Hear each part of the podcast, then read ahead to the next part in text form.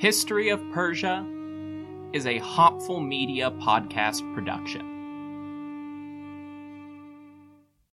Africa is a land with endless stories to tell. From epic battles, brilliant rulers, and the dramatic rise and fall of civilizations, join us on the History of Africa podcast to learn the oft ignored stories of the African continent. From the sands of Cairo to the plains of Zimbabwe, and from the mountains of Ethiopia to the forests of the Congo, find the History of Africa podcast wherever you get your podcasts. Hello and bonjour. My name is Josh Zucker, and I want to take you on a journey through some of the most exciting events of the late Middle Ages. Valois Burgundy was one of the medieval world's greatest what ifs. Its dukes inherited, conquered, and politicked their way into forging a state between the German Empire and the Kingdom of France that rivaled them both. From the Hundred Years' War to the Holy Roman Empire, from urban workers to Joan of Arc, and from gallant knights to gunpowder weapons, the Grand Dukes of the West had a part to play in almost all of Western Europe's biggest developments in the 14th and 15th centuries. If you want to learn more about the glamorous rise and dramatic fall of the Dukes of Burgundy, please join me for Grand Dukes of the West A History of Valois Burgundy.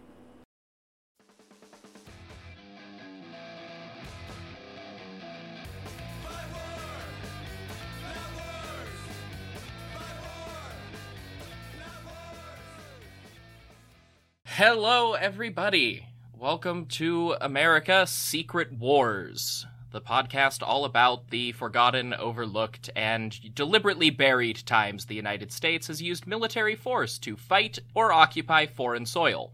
I am your host, Trevor Culley, and for my inaugural guest today, I have Asha from the Swords, Sorcery, and Socialism podcast. Asha, how the hell are you doing? I'm doing fantastic. How are you? I'm good. I'm excited to get the ball rolling on this thing. Uh, honored to be the inaugural guest. We'll set you up in front of the Capitol with the biggest audience, the best audience anybody's ever had, we swear. All right, uh, brass tacks. I am also the host of the History of Persia, a podcast telling the stories of ancient Iranian empires between 700 BC and 700 CE. And you can find that at historyofpersiapodcast.com, just like you can find this podcast at I'll insert this bit later. Hello there. This is Trevor, but from the future. You can find this podcast online at secretwarspod.com and on social media at History of Persia or History of Persia podcast. I realized I'm not going to maintain two different social media accounts for this, and the people I know who try end up posting basically two accounts worth of the exact same thing. So, follow me, Trevor Culley, at History of Persia, and find details about America Secret Wars at secretwarspod.com. First of all, I did toss a very mild curse word into the introduction on purpose, mostly because I tried to keep History of Persia as PG as possible within the bounds of ancient history. But that's also a show where I'm presenting information on my own, and I have no interest in figuring out how to censor this. I expect we'll talk about a lot of subjects that will piss people off while going through all of America's secret wars. Plus, I like swearing. So there's your content warning for that, and I'll try to sound as little like a 13 year old who just learned what the curse words are as I can. That's what the guests are for, right? E- exactly. Speaking of, I've obviously also got guests, which is a change from my other show's format. So this is going to be more of a conversation and, as much as we can, humor and banter than when it's just me talking about ancient Persia with my cat. It's also not the subject I'm academically trained in. I'm not going to dive quite as deep. I'm going to be jumping around in space and time from episode to episode just to keep things fresh and avoid getting pigeonholed as a podcast with one time period. So I started formulating this show in 2020 when I was bored and in a Midwestern swamp watching the whole world go to shit, listening to other political and history podcasts, and falling down various rabbit holes where I discovered that the United States has been invading or occupying countries more consistently in our history than I had been led to believe in my Pennsylvania public school education. and I'm a history nerd. God only knows what went in one ear and out the other for other people who weren't paying attention in class. So, just to get a sense of things, Asha, how do you feel about history in high school? Well, uh, if I'm remembering uh, clearly, of all my years of like history through high school graduation, I think there was one single time where my history class made it past uh, the end of the Civil War because every year we'd start again at 1492 every single time. And I, so I remember warning about like Juan Ponce de Leon like a thousand times, but uh, we we learned uh, I we got past Reconstruction I think one time, and that was my AP U.S. History class, and that was also a class where, if I remember correctly, we spent an entire class period on different types of Civil War cannonballs and we also spent one class period split between Korea and Vietnam. Solid. Yeah, yeah. That, that checks out. Yeah. So uh, I would say that it was severely lacking uh, for anything besides learning the Spanish explorers and the Revolutionary War. Yeah, that sounds just about like my American history education. 1492 to 1866 depending on the class and how it broke down. Um, we got a little bit past it in the AP history class, which was funny because the that was my junior year of high school, and the yep, same. like regular speed class for history that year was 20th century history. So they started at Reconstruction. I've never made it past Reconstruction in a history class. We covered World War II in about three days. Yep and I my entire Cold War education from school was doing a PowerPoint presentation on uh, Operation Cyclone and how the CIA helped in the Soviet invasion of Afghanistan. Uh, yeah, that was my whole knowledge of the Vietnam War era was Soviet Afghanistan. like I said, I think I split one hour long class period where the first half was Korea and then the other 30 minutes was Vietnam. So, yeah. What that accounts for is basically nothing. Uh yeah. And this like that's partly a consequence of I think our history curriculum needs updated cuz all our curriculums are old as shit and we need to recognize, you know, 250 years either we can scale back on the details about Spanish explorers who settled places that are not part of the country, or just split it into two classes. It's fine. It's okay to teach kids about World War 1. I I get the political apprehensions of going beyond that, but we'll get we'll get there. That's the episode 2 of this podcast. So here's the deal. Every other week, at least for now, I'm going to talk about some event where we went up against another country, why that happened, and what it means for the rest of history. Sometimes that's just a real WTF story, like the time that we had a fleet of ships dedicated to punishing random islanders. Other times it's going to be wars you've heard of but don't know anything about like all of those ones after 1945. like Panama or Grenada. Yeah, the the ones that uh, Gen X nominally fought in. Uh,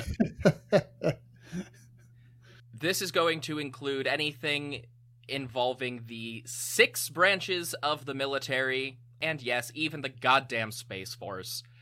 Oh. Though, God willing, I won't ever have to talk about the latter. I am also including anything covered by the Federal Militia Acts. I may or may not let the CIA count sometimes, depending on how I feel. So it probably depends on how directly involved in the violence they were, I would imagine. Yeah, or just if it makes a good enough story. Like, I'll probably talk about Operation Cyclone, like I mentioned earlier, because I just think that story's neat the official version is that we did not send any troops to Afghanistan, and that's just a thing that the Rambo movies made up. this this podcast is dedicated to the brave fighters of the Mujahideen. Particularly John Rambo. Look, if he can shoot down a helicopter with a bow and arrow, I think he deserves our military respect. I've seen some helicopters. I buy it. Soviet helicopters? Easy. Well, that to be fair, it probably crashed because the uh, the Soviet soldiers had stolen the fuel out of it to strain it and burn it and then turn it into an alcohol that they could drink. So it probably actually ran out of fuel and fell out of the sky. Yeah, and this is why that war is going to end up on this podcast because it's too weird not to. Okay, so what are you going to scare me with today? Well, right. So it turns out that when you dig into this stuff, the United States got about 18 months or so of something that more or less resembled peace right after the British pulled out following the revolution. And then we basically spent the rest of our history from March 1785 onwards fighting somebody. To be fair, a lot of that isn't really what we'd call war in the conventional sense, but it does fall under my jurisdiction here. To give a little perspective, can you guess, Asha, how much of American history has been spent using military force against other sovereign nations? 87%. When I looked into this working off of a 2004 congressional report called Instances of Use of United States Armed Forces Abroad, a cursory glance showed there were 15 individual years where we didn't at one point send troops to fight, occupy, or threaten somebody. 15 fucking years. Since 1785. You know, those were 15 good years, all completely spaced out and not consecutive in any way. Yeah. No, you we're gonna we're about to get into that. Do you know what the very first conflict the independent United States had with another nation was after winning independence? Does Canada count as an independent independent nation at this point, or are they still part of the, the UK? Well, either case, uh, is it Canada? Did we invade Canada like immediately? We had invaded them already a couple of times during the revolution. Uh, there was Uh-huh. a weird episode where Newfoundland almost became the 14th colony. Um, Hell yeah. like they were our primary source of naval support early on. But no, have you ever heard of the First Oconee War or the Trans Oconee Republic? No, I have no idea what that is. Yeah, neither of us are from the South, so I wasn't really expecting this to ring anything close to a bell. Even trying to do research for this episode, I could barely find any information. Before you tell me what it is, my first guess it would it would- be that it was you know like an indigenous group of some kind. But I feel like then we might have even then we probably might have heard of it in some way or another. It's just existing online. So I feel like this is going to be some random group of settlers who are like, oh no, we're actually our own independent republic, totally in Louisiana or something. Yeah, weirdly enough, it's kind of both.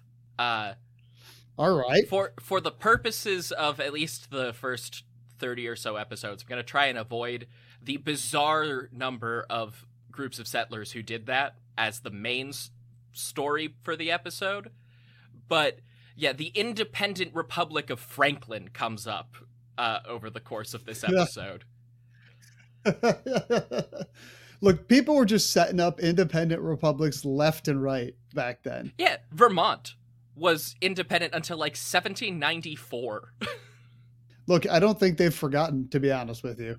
no vermont is everything texas pretends to be That's yeah, that's very true.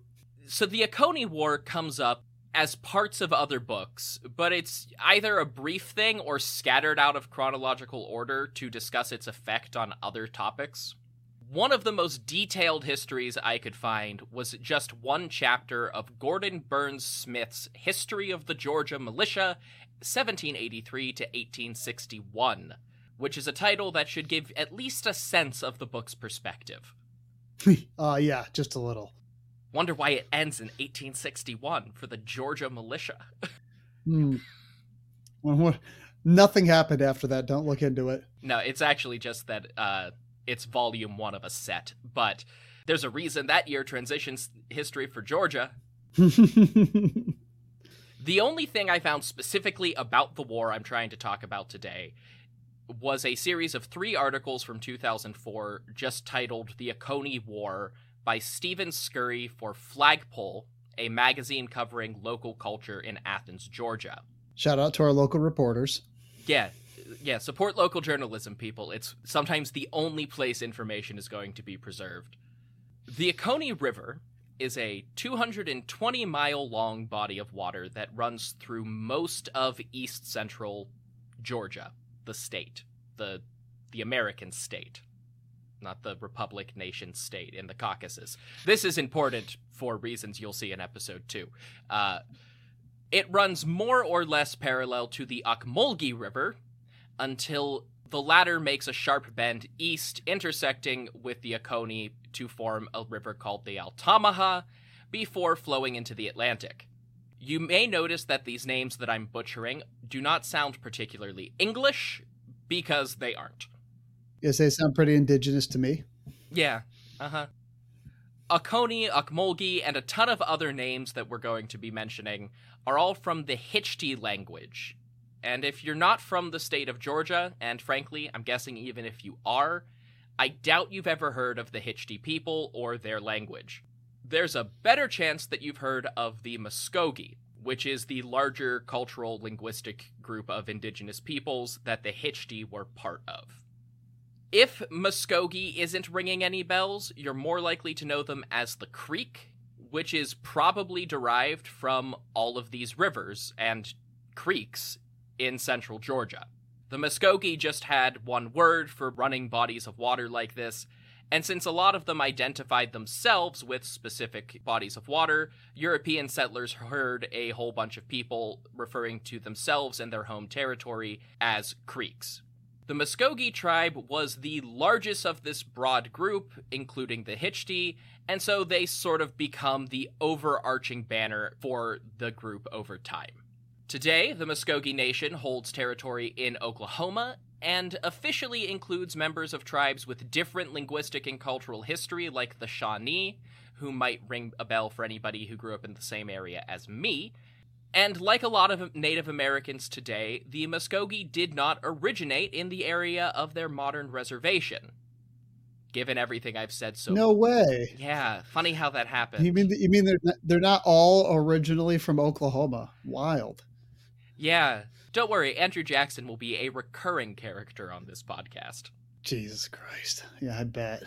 Given everything I've said so far, it's probably not surprising to hear that they originated in the southeast and were forcibly relocated as part of the Trail of Tears.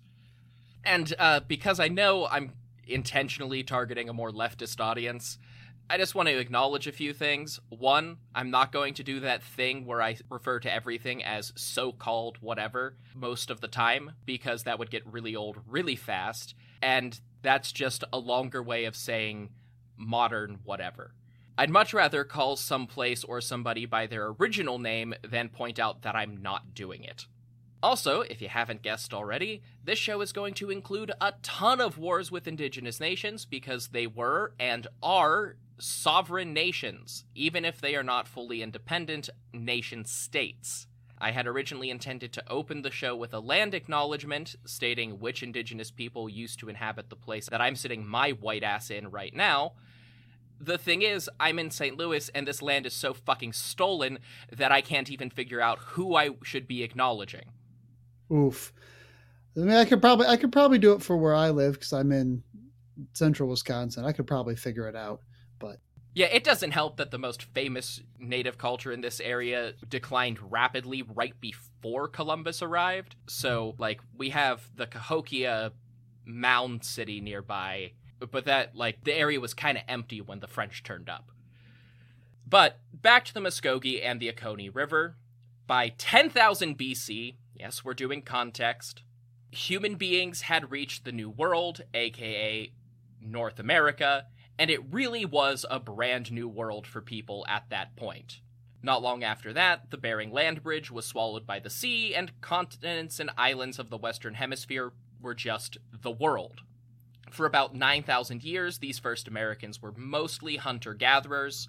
there weren't a ton of people, and there were a shitload of species that hung around as the last glacial period came to an end, and they got to go extinct through a combination of massive climate change and human hunting, something that has never happened again. Never, never will. We're we're too good for that now. So it's not until um, 1000 BCE that you start to get stuff like pottery and agriculture popping up among the ancestors of the Muskogee. From that point until European contact around 1500, historians and other academics call a huge swath of related people across the southern US Mississippians, named after the river. These were the mound building cultures with giant pyramid like earthworks as the big centerpieces of their towns and cities, i.e., Cahokia, which I just mentioned a minute ago. Muskogee oral histories actually describe the process of migrating from the west closer to the Mississippi down to the Oconee River and their wars with other indigenous nations before white folks turned up. The first Europeans they met were then Spanish conquistadors making their first expedition on the mainland after Christopher Columbus brought word back to Europe that there was a whole bunch of stuff over here that they could pillage and exploit. And yeah, they found that like Spanish guy that was like looking for the Fountain of Youth or whatever, whichever one that was. Yep, that would be Hernando de Soto. Yeah. He was a conquistador who led the first major expedition into the North American interior, including, interestingly enough, a slave who was probably the first Muslim person to make landfall on the mainland United States. He actually went on to get his freedom and join uh, with, I don't remember which one of the tribes that they encountered, but he just hung out with them for the rest of his life. Starting a pretty long uh, tradition of escape of, of, of escaped or freed slaves uh, joining indigenous groups, which is a which is a thing that would go on for quite some time in the Americas. And probably to no surprise, that's going to become a factor in this story. Mm. Now, this was a Spanish conquistador who showed up with a fully equipped Spanish army, and they set out to plunder the areas that are now Florida, Georgia, Alabama, and Mississippi. In the end, the Spaniards didn't hold on to most of this in the short term. They'd eventually get a lot of it back. Tribes they were encountering at this point had never seen anything like this. They were working with, at best, the equivalent to European Bronze Age technology and got absolutely destroyed by any attempt to fight the Spanish. This would change pretty quickly as European traders started bringing them things like guns and gunpowder and bullets, which make shooting Spanish people a lot easier. In response to the rapid encroachment of other groups, including both indigenous people and Europeans into their hunting lands, the Muskogee tribes banded together to form the Muskogee Confederacy sometime in the early 1600s. This was tribes broken down into villages with extended families, clans spread out among different villages within the same tribe, and of course, none of these lines are ever straightforward, and people moved around, married one another, and so on and so forth. It's not often when you're doing a thing about American history, you can hear the word Confederacy and it's good. At least as good as it's ever gonna get. And this will not be the only Confederacy involved in this war today. not that one. No, we're still too early for that one.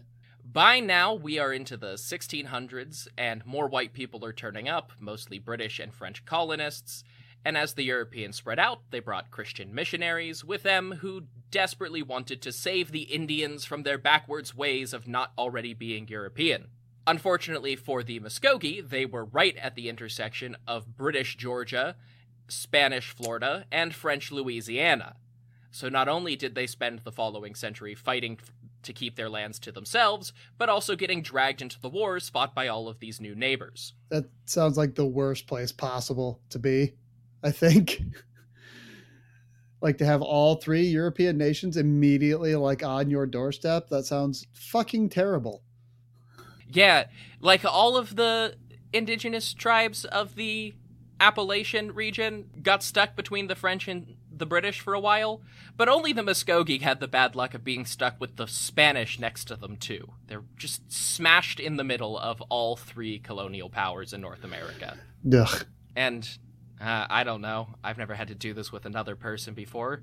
uh, I don't know. Go get dragged into some wars between advertisers, and we'll be right back.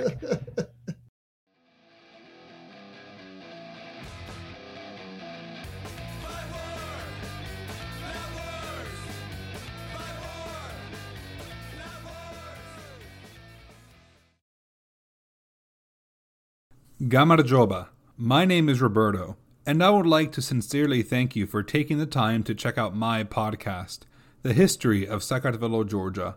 In all likelihood, I would venture to guess that you found us because you were searching for either podcasts, YouTube videos, blogs about the history of Georgia, or you're hearing this on another podcast, like this one. I'm both sorry and happy to report that this beautiful and fascinating country is, to my great surprise, criminally underrated in the history world. As of now, this is the only podcast I am aware of dedicated to the full history of a nation and a people that have served as the battleground for empires all throughout European and Asian history. But the land of the Kartveli is so much more than that. The birthplace of wine, the second Christian kingdom, the land of fantastic food, nearly superhuman dancers and musicians, and perhaps, most importantly, a people that have preserved their culture, pride, and independence after centuries of one conquest after another.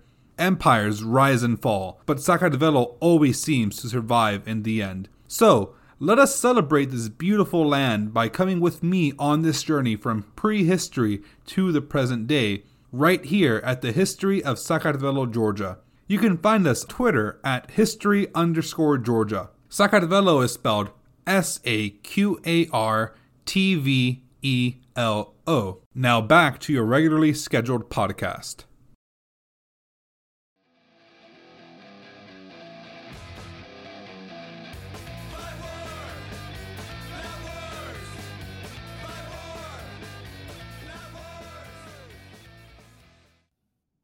And we're back.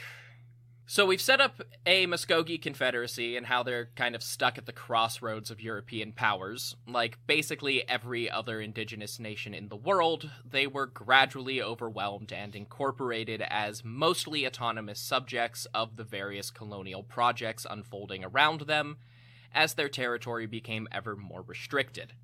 There were two big wars fought between the French and the British in the 18th century, where both sides dragged their native allies into it with them. The first is the somewhat poorly named French and Indian War from 1754 to 1763. In any reasonable analysis, this is just the starting point and North American theater of the Seven Years' War, which was basically a world war before it was cool, with all the major colonial powers duking it out across the globe, because they had so many fucking colonies. Also, it was started by George Washington being a dumbass. Yeah, I was gonna say that's where we get like our first uh, mentions of the old the old G man, George Washington, because he was like an officer for the British at the time, right? In some sort of shitty frontier fort. Yes, uh, he was a Virginia militia officer sent to secure the forks of the Ohio from the French. And along the way, he ran into a guy called Jumonville, who uh, got scalped by one of George Washington's uh, native allies. Uh, and now, the place where he died is a summer camp that I went to as a kid. the scalping one of the skills they teach you at the summer camp. Uh, no, it, it was a it's a now a Christian summer camp with a like eighty foot cross uh, on top of the big mountain overlooking the camp. Uh, and it was real startling to learn when I was like ten or eleven that this camp that I'd been to many times. Uh, and like the rocks that I had climbed on were where the First World War started. oh. Ohio, oh, chalk up another giant L for Ohio. Ah, this mm. one's Pennsylvania now. It's the Ohio River. Look, you expect me to know the Ohio rivers in other states? Come on. I'm an American. You think I I don't know my own geography, let alone world geography? Come on. It, it's just barely in Pennsylvania to start, uh, and is like 33% of Pittsburgh's pride and joy. Now, if you're any good at math, which I don't think either of us can claim, uh, you will notice, though, that 1754 to 1763 is nine years and not seven. That's because it was isolated to just North America for the first two, and because Nine Years' War was already taken. Look, the Europeans have been at this for a while, okay? Yeah, 7, 9, 30, 100. I'm sure there's more in there. Real creative naming stuff, too. For a bit in the mid aughts, there was a movement to start calling this the War for Empire, and that never really took off. It's got too much of like a. I think historians wouldn't take to that one because it sounds like a little bit too much editorializing, you know? Like it has like like calling it the war for empire makes it sound like there's like a moral judgment, which I think a lot of academic historians probably wouldn't like. It may be accurate, but I don't think they'd like it. I mean, it was very blatantly a war for who would have more empire. I don't think that's unfair. The French call it the War of the Conquest, as in when the British conquered all their shit. Yo, we bust out the world's smallest violin for the French Empire. yeah, they lost roughly half of their holdings in North America, which was about half or about a third of the continent. So, not a great look for them. This also teed up a whole series of problems following the Treaty of Paris 1763 edition, because that's the one and only place anybody liked to sign treaties for like 300 years. The big outcome was that the British colonies got to claim ownership of most of the land between the Appalachian Mountains and the Mississippi River, but they weren't actually allowed to settle there, because that would spark wars with all of the native nations who already had it. The other big change was that the Brits back in Britain thought their colonists ought to pay for all this defending the colonies they had just done, and governments make that happen with taxes. Thing tells me, yeah, I know where this is going. I think this is one part they did cover in American history class. Yeah, this is the part everyone should be roughly familiar with. These became the two big grievances that roughly 30% of Anglo American colonists were really stuck on for the next decade and a half. They rioted over this. They threw riotous tea parties over this. They set up covert militia stockpiles and command centers at Lexington and Concord over this. In short, it was mostly the grievances from the fallout of the French and Indian War that set the stage for the American Revolution. USA, USA, USA. Go us! And, you know, there is validity to the point of they didn't have a problem with being taxed, they just wanted to have representatives in Parliament to negotiate fairer taxes. To which I say, have you met an American? What do you think they would have negotiated that tax rate as? yeah, yeah. Let me negotiate this. The answer of what I will accept is zero.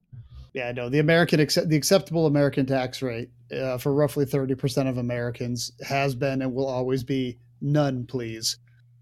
And the acceptable amount of North America to own will be as much as possible. Oh yeah. And those were really the two sticking points taxes, and we want to take that land over there. Which, to be fair, they had spent a lot of time fighting and dying to be allowed to do, only to be told they could claim it but not do anything with it. And I would say they just shouldn't claim it in the first place, because there's already people there. But I can see how if you had fought a war to conquer it and then your government was like, no, you can't go, I can see why that would piss people off. The US War for Independence was the second big war between the French and British that dragged their native allies along for the ride, especially after the Americans convinced the French to get involved because they could bring in native allies from their Louisiana territory as well. This time, the Muskogee got more involved because it wasn't so focused up north, and joined on the side of the British because the war was being fought up and down the whole eastern seaboard. The American colonists really wanted to take Muskogee land for themselves, so a lot of native nations that stood to lose the most saw the British as the overall more useful side in this fight. Now, Asha, you may not be aware of this, but in 1776, these uppity colonists declared themselves independent from the British Empire. Not sure if you've heard that one before. Oh wow, this is this is news to me. Added. This is oh boy. Have to process this one. You know, these these groups these, these groups love to just declare themselves independent all the time throughout history. you know, just some group or other says we're independent now. We know that never goes well. I'm sure this didn't work out. I think that is a matter of perspective. well, it didn't work out for the native groups who sided with the British. Or the British, for that matter. yeah. or the French, or the Spanish, or really just us. Yeah. Um, just us white Americans. And in 1783, with so much help from the French that it literally bankrupted the French monarchy, the colonists won. They kicked the Brits out with another Treaty of Paris and became the land of freedom, liberty, and equality for white landowning men forever as the United States of America. USA, USA, USA. You know, just fun historical trivia. I'm sure nothing will ever come of that. And that brings us to the core of the real story today the first war in independent American history, and our very first friend of the show. Because somehow, even though he dies in this episode, he will still keep coming up. Everyone meet Alexander MacGillivray. As far as I can tell, he eventually just went by Alex or Alec in daily life. At least, a lot of the articles I found about him called him that, and I will too, so I don't have to say that whole damn name. In spite of his name, Alex was actually a Muskogee leader who also went by the name Hobo Hilimiko, which is usually translated as Good Child King, though that's a bit misleading. The British colonies had a habit of translating most native words that could be translated as chief or mayor or headman or basically any other form of leader as king when translating personal names. Still, it was the name that Alexander MacGillivray would use and eventually try to live up to. As a general rule, I try to use whatever the most recognizable version of a name is to help people follow along, and to avoid slipping into the impulse to treat multi word phrases like European first and last names. Plus, Alex was only half Muskogee, so he went by Alex most of the time anyway. He was born in a village along the Coosa River in 1750, the son of a half Muskogee, half French woman named Sahoy Marchand, and Lachlan MacGillivray, a Scottish clan noble, plantation owner, and fur trader. That's that sure is a type of guy. Yeah, Lachlan of Clan MacGillivray. I apologize to the people of Scotland. Uh, you'll be economically worse off and every other way better off when you become an independent nation of Scotland. Uh, Alexander initially lived with his father in Augusta, Georgia, where Lachlan had a plantation, and it's a plantation in 1750s Georgia, so that means just shitloads of enslaved black people. And during the course of Alexander's childhood, Lachlan grew to become one of the wealthiest members of Georgia's planter aristocracy, dealing in human chattel and cotton as well as furs. When Alex was 23, he was sent up to Charleston, South Carolina to live and study with a Scottish relative, learning Latin and ancient Greek because that's what passed for education in the 1770s. I'm imagining trying to learn ancient Greek from a Scottish person, and the accent is blowing my mind. I what and it, here's the thing. Obviously, I do ancient Greece through the history of Persia all the time.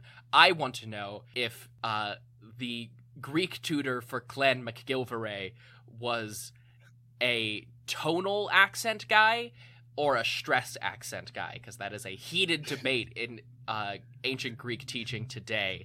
And I just I can't imagine a Scottish person speaking a tonal language. Yeah, Scottish person speaking tonal ancient Greek in Georgia or in South Carolina. Amazing. In South Carolina? that is that that's like a you know that's a that's a, a, you know like a Milo Edwards level of accent that I can't even begin to fathom. No. I just can't. it's a type of accent that doesn't exist anymore. oh, fantastic. Now, in spite of all of this, Alex was always the odd one out in colonial high society because he was considered a mestizo. half white and half indigenous. And when the revolution kicked off, Alex started feeling even more out of place. His father was Scottish nobility, so Lachlan fucked right off back to Scotland, leaving Alex more alone than ever, and in 1777, Alexander MacGillivray went back to live with his mother's people. Unlike European or even many other uh, native nation societies, Muskogee women had a great deal of freedom in their sexuality before marriage. So, family lineage was traced through the maternal line, also known as the only one you can trace without a paternity test, which wouldn't be invented for another 200 years.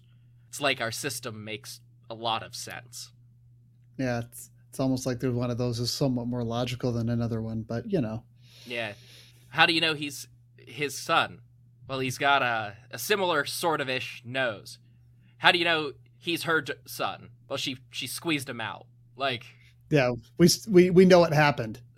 Like we've got witnesses. Like we've got I, witnesses. And weirdly, this is a debate that comes up on both of my podcasts now. But this meant, as far as Muskogee custom was concerned, Alex was one of them. As the historian Claudio Saunt puts it in his book, A New Order of Things Power, Property, and Transformation of the Creek Indians, were he not Creek, Muskogees easily could have dismissed him as an interloper. Yet, at the same time, MacGillivray was deeply alienated from most Creek traditions and from the vast majority of the Creek people. This contradiction placed him at the center of a growing fissure. Yeah, I can see that. He's not really at home or welcome in either of the cultures that of which he should should or could be a part, you know, because it's not like the white people in America are going to accept him. Uh, and it's, you know, he doesn't know anything about the, you know, Muskogee or Creek traditions with which he could participate. So, because he's somewhat alienated from both of those. And I feel like that would really suck. Well, and the thing is, at this point in his life, he's 27. He's got a lot of time to still make a name for himself, and his father is bizarrely wealthy. He could have forced himself into a position of importance in white society if he had wanted to. He's only a quarter Muskogee here. But his dad was a loyalist, so he now has no place in white America because all of his family's plantations have just been seized by the Continental Congress. Uh, yeah, that's a bit rough. So he took what resources he had, went west, and went to the Muskogee because they were going to hang him. Yeah, yeah, fair. Okay, okay. Yeah, that's fair. Unlike most of his newfound community, Alex was literate, formally educated, and fully familiar with white colonial life. Yeah, he can speak Greek with a Scottish accent. I can't even imagine it. Being able to do that put him in an ideal position to act as the major negotiator for the Muskogee Confederation with both the British and the Americans, which he was so good at that Albert James Pickett, a 19th century historian of the American South, compared him to the future friend of the show, Talleyrand. Ooh, that's a pretty that's a pretty baller comparison. Yeah, he is good at what he does. This role allowed Alexander to rise to a sort of unique position in Muskogee society. In the 18th century, the Muskogee were just about as close to a politically anarchist society as anybody on the continent could be. They had a representative council and a primary chief who acted as their overall military commander and head of state, sort of, when negotiating with the colonial powers. But nobody was king of the Muskogee, and even village chiefs had to have the consent of their people to really get anything done. Alex was just so much better suited to the job of negotiating with the Brits and the Americans that he essentially took con- personal control of Muskogee diplomacy within about four years of joining the tribe. He wasn't a military genius, and he left most of the actual fighting to the experienced war leaders, but it was Alex MacGillivray who orchestrated their foreign alliances.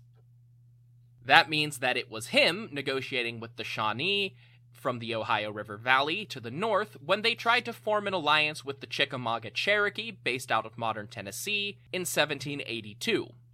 The plan was to launch an offensive against the Americans while the Continental Army was focusing all its efforts on the coast, but the British intervened, taking command of the Chickamauga and disrupting the autonomous action that Alexander was trying to carry out.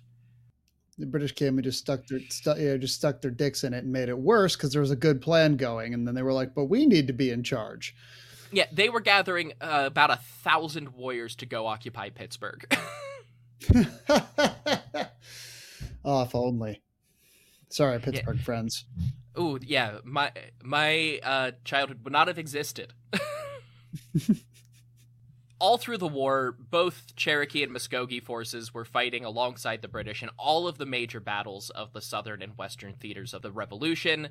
They were crucial British allies in the occupations of Augusta and Savannah, Georgia, and they were constantly raiding American forts on the western side of the Appalachian Mountains. Over the course of 1783, it was beginning to become clear that the colonists were going to win, and representatives from various indigenous nations all over Western North America met several times trying to arrange a Federation of Indians, as they called it in their own documents, trying to oppose the Americans directly. However, British withdrawal and the Treaty of Paris later that year put the kibosh on those plans because they just didn't have time to get everything together before they lost their military support. Now, I do want to note that Alex and the Muskogee were not the only indigenous people to start resisting the newborn United States basically as soon as the war was over the same sort of periodic raids and boundary disputes that had defined European and indigenous relations for about 300 years kept happening up and down the mountains. But there were also many native leaders like Alex who wanted to still form that united front in a sort of pan indigenous alliance against the United States.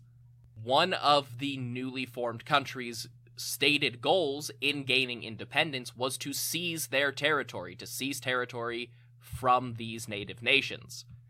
Potentially the most committed and revanchist of these anti US freedom fighters was Dragging Canoe, de facto leader of the Chickamauga Cherokee, who had moved west to the edge of Muskogee territory, specifically because his people wanted to keep fighting after the rest of the Cherokee had arranged a treaty with the United States. They will come in and out of today's story, both because they were some of the Muskogee's principal allies and because they launched a joint campaign against white settlers in the Cumberland Basin of what is now Tennessee at almost the exact same time that the Muskogee attacked the state of Georgia. The main reason that they are not the subject of this episode is that their war started a couple of weeks after the Oconee War. Also, based on my criteria for the show, that particular war is a little complicated because it was initially fought against the state of Franklin, which basically tried to pull a Texas by just stealing land from another nation, declaring themselves independent, and hoping the US would annex them. Given the existence of Tennessee, you can see how that went.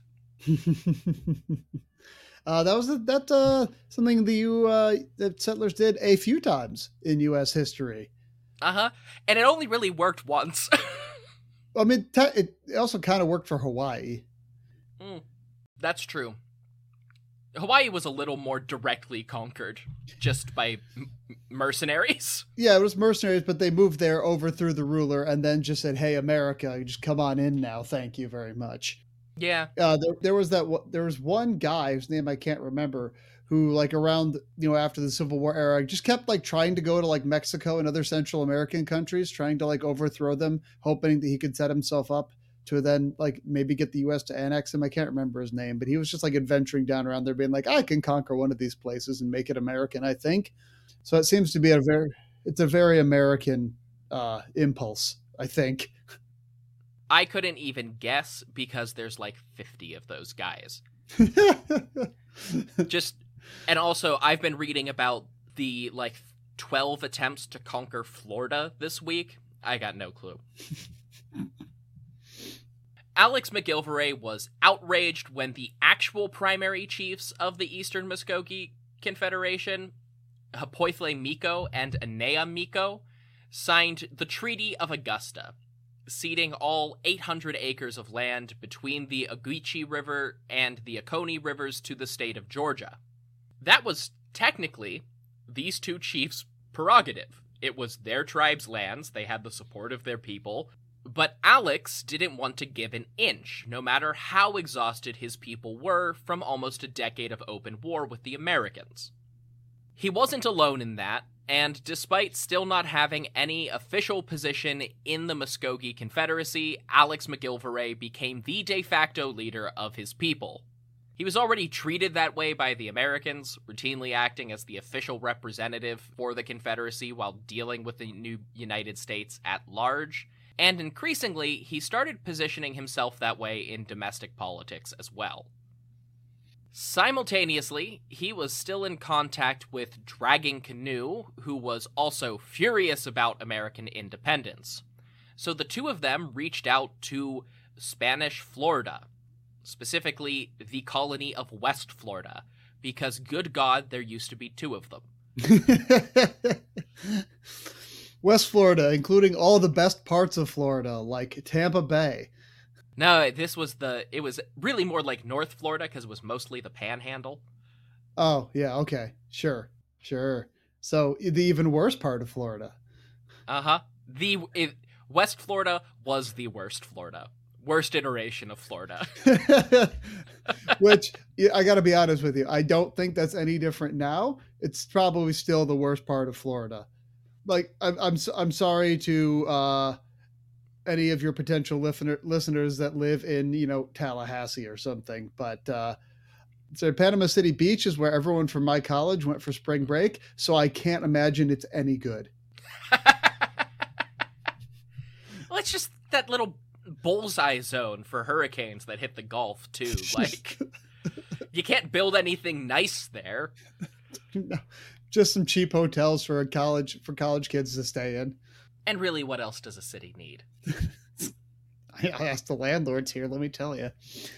you know, that's that seems like a good opportunity. Uh, you too can find cheap hotels uh, by listening to this ad. Fuck if I know.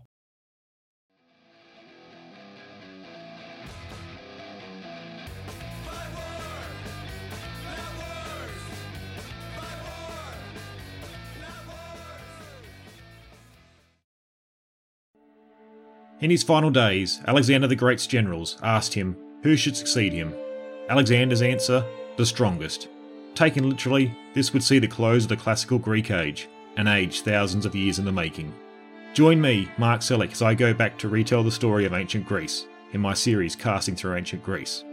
We will cast our way back to its beginnings, all the way through to the spread of its culture throughout the known world, thanks to Alexander and his generals. You can listen and subscribe to the series at www.castingthroughancientgreece.com, or you can listen on your favourite podcasting platform. Don't forget to follow the series over on Twitter at Casting Greece or on Facebook at Casting Through Ancient Greece. I look forward to seeing you there.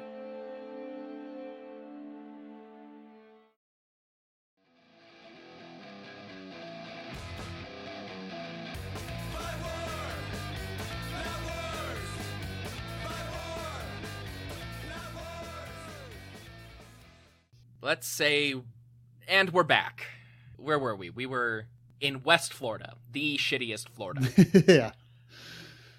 Here, Dragging Canoe and Alex McGillivray met with the Spanish governor for the Treaty of Pensacola, which established Spanish recognition for Muskogee sovereignty over all of the land that Alexander's rivals had ceded to Georgia giving him a legitimate European justification for reinvading the territory. Met with Spanish Governor Juan de la Fuentes, de la de Leon, de la Cordoba, Feliz Navidad, or something, because every Spanish governor had 11 names in this period because they were all Spanish nobility. I had it written down at one point. It was something with a Z. He's not important to this story. He he mostly just keeps sending them guns. But what is important is that Spain now controlled both of the Floridas, Louisiana, which at this point meant the entire center of the North American continent, and most of Western North America. But they too were worried about the newborn United States and its obvious expansionist ambitions, and they wanted to use the Muskogee and the Cherokee as a buffer. The Spanish then sponsored and mediated a series of native conferences, first in Pensacola right after that treaty, then in Mobile, Alabama, and again at Dragging Canoes capital in Amaga, eh, in Uni. I did get that right. Over the course of 1784 and 1785. Here, many native delegates from across the western territories claimed by the United States met to hammer out their own alliances and plans to resist American expansion. Most of the same delegates with territory further up north also met in Detroit under British auspices in late 1785 to form an alliance that would eventually be called the United Indian Nations, which I'll have a whole nother episode on eventually.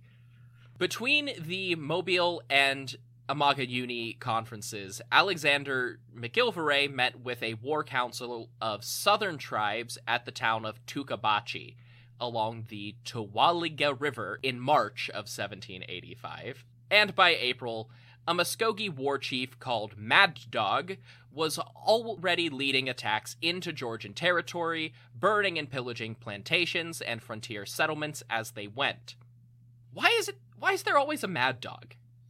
In every fucking war. Look, yeah, uh, humans are human and every war, there's got to be some guy who's like, I'm just a mad dog. Right. I got to get in there. There's one everywhere. Or if you're, you know, again, if you're me in college, it's, you know, the pack of 36 beers that you're drinking when you're playing beer pong. Because I don't know if I don't know if Mad Dog exists anywhere beside Wisconsin, but it was the cheap beer we drank. So you know, uh, I love that. I love that every college in America is either drinking Natty Light or their local preferred shitty light beer. I mean, I can look right now. Um, I was gonna see if I could find Mad Dog, but Mad Dog was a really terrible, shitty beer.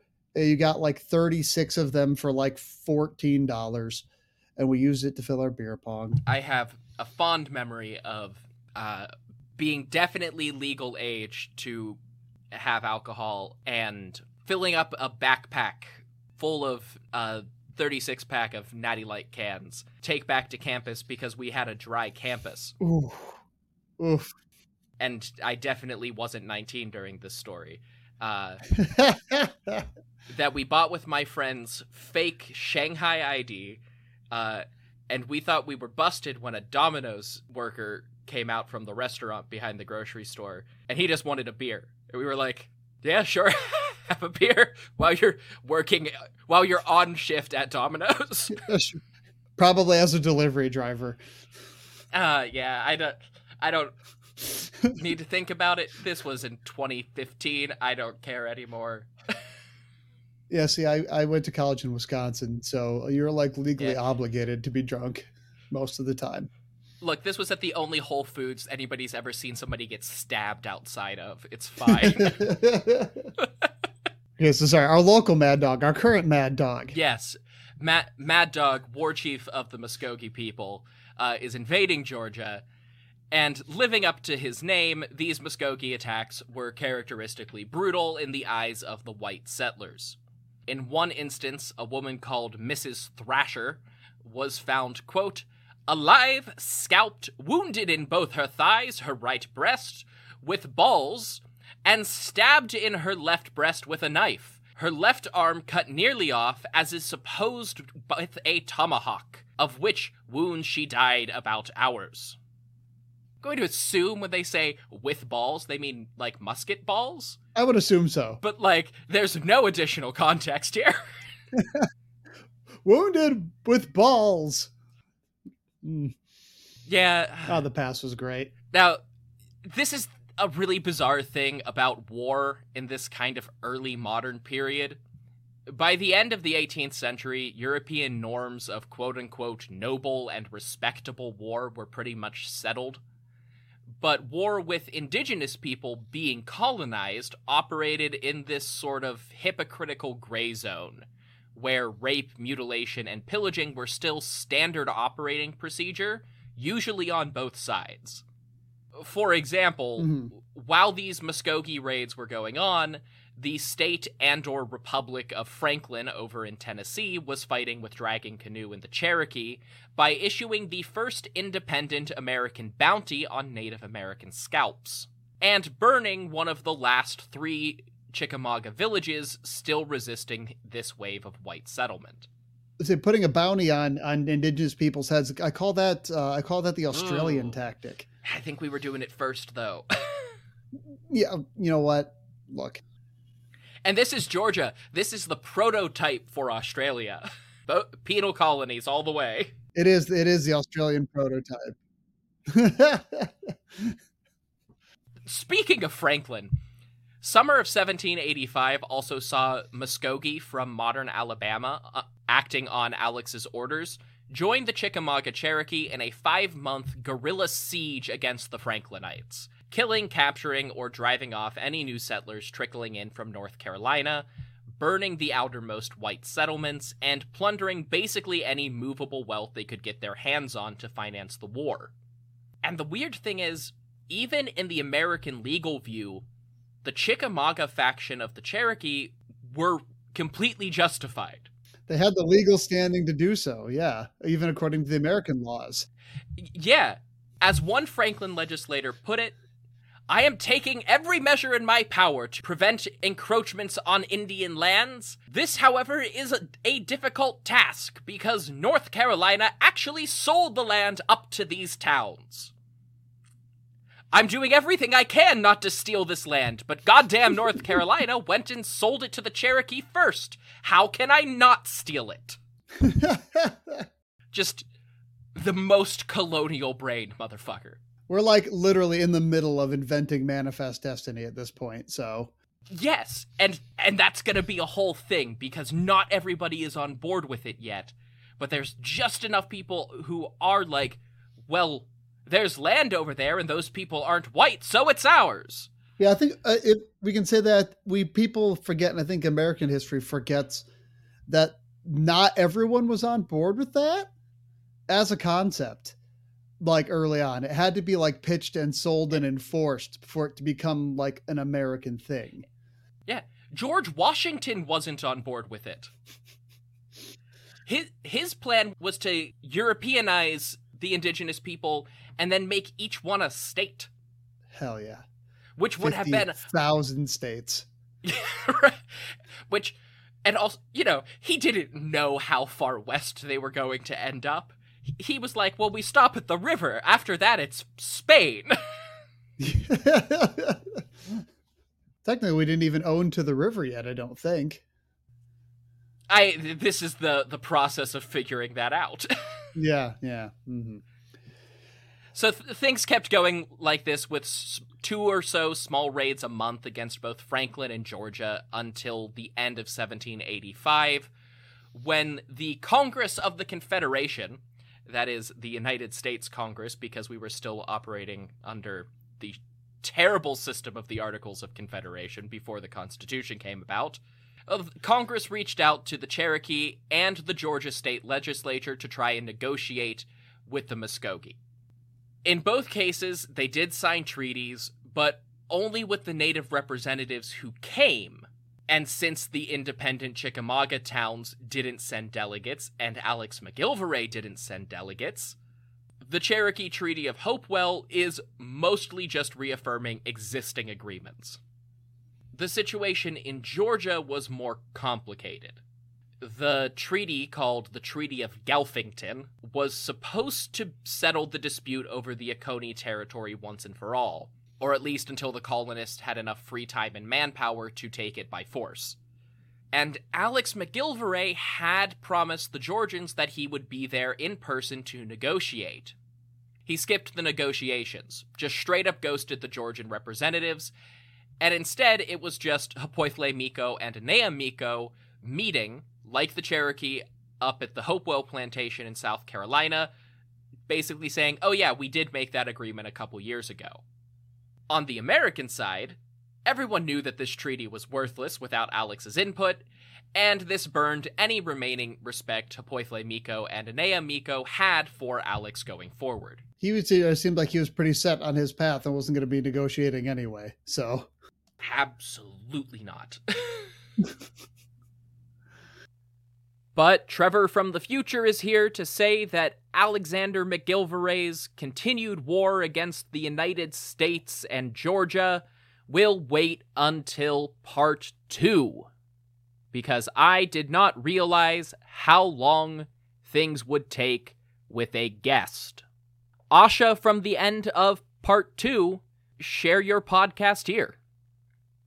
Sure. If you want uh, to hear me pretend to know things, uh, you can uh, follow my podcast, which is Sword, Sorcery, and Socialism. We are a literature podcast. We read fantasy and sci fi books and then talk about the politics that are either obvious or hidden inside of them. You know, there's a lot of times there's a lot of times you know what the author is trying to get across to you, and there's a lot of times the author gets across to you some stuff that I don't think they even knew they were putting in their book, and that's kind of what we're here to uh, talk about. So if you like fantasy and sci-fi books, you uh, check us out. Once again, for more information about Secret Wars, please go to secretwarspod.com to find an about page, some additional resources, and if you are already willing, ways to financially support my projects. Specifically, patreon.com slash history of persia is now also going to be home to the secret wars project and everything else from hopful media i'm still working out benefits for that but at least at the $1 tier, you will get access to an ad free version of this feed. Until next week, do me a favor and don't start any foreign wars while I'm away.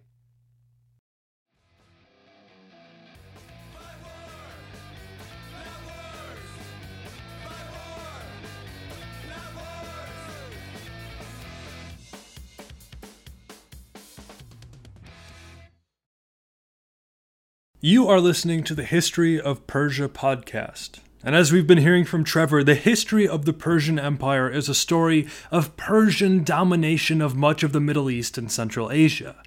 But this was not the first time these lands were conquered, and it would certainly not be the last. I don't want to give too much away, but in the year 329 BCE, the important Persian city of Samarkand in modern day Uzbekistan was conquered by some guy by the name of Alexander. But what's interesting about this city is that about 1700 years later, this same city, Samarkand, would be the glowing capital of an empire forged by a man known as Timur, or Tamerlane, or simply Timur. And Timur has gone down in history as a fantastic tactician, a man who supposedly never lost a battle, a great patron of the arts, and one of the most brutal conquerors of all time. From about 1365 until 1405 CE, Timur was almost constantly at war, building for himself an empire that stretched from modern day Turkey to India, from Syria to the Russian steppe, and I want to know how and why this happened. If that sounds interesting to you and you want the story of Timur told by a guy who talks too fast and has loud neighbors, then check out my show, The Timur Podcast. Find out more about it at timurpodcast.com or listen to it in most places where you find podcasts. And with that said, take it away, Trevor. If you're listening to this, you probably know that the United States of America gets involved in a lot of foreign wars. We all know the big ones World War I, World War II, Korea, sort of, Vietnam, Iraq, Afghanistan, Iraq again. But before and in between all that, the story a lot of us heard in school is that the US military didn't get out much. Turns out, that's kind of a blatant lie. I'm gonna guess a lot of us don't know about the multiple Spanish American Wars, the wars that led up to the Battle of Little Bighorn, or the baffling number of times we invaded Mexico odds are you've never even heard of things like the time the Marines invaded Taiwan or the Oconee Wars.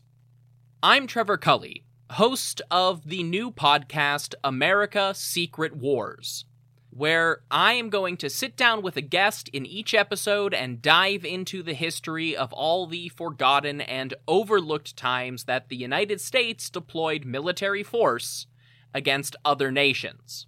You can find America Secret Wars at secretwarspod.com on Apple Podcasts, Spotify, or wherever you listen to your favorite shows.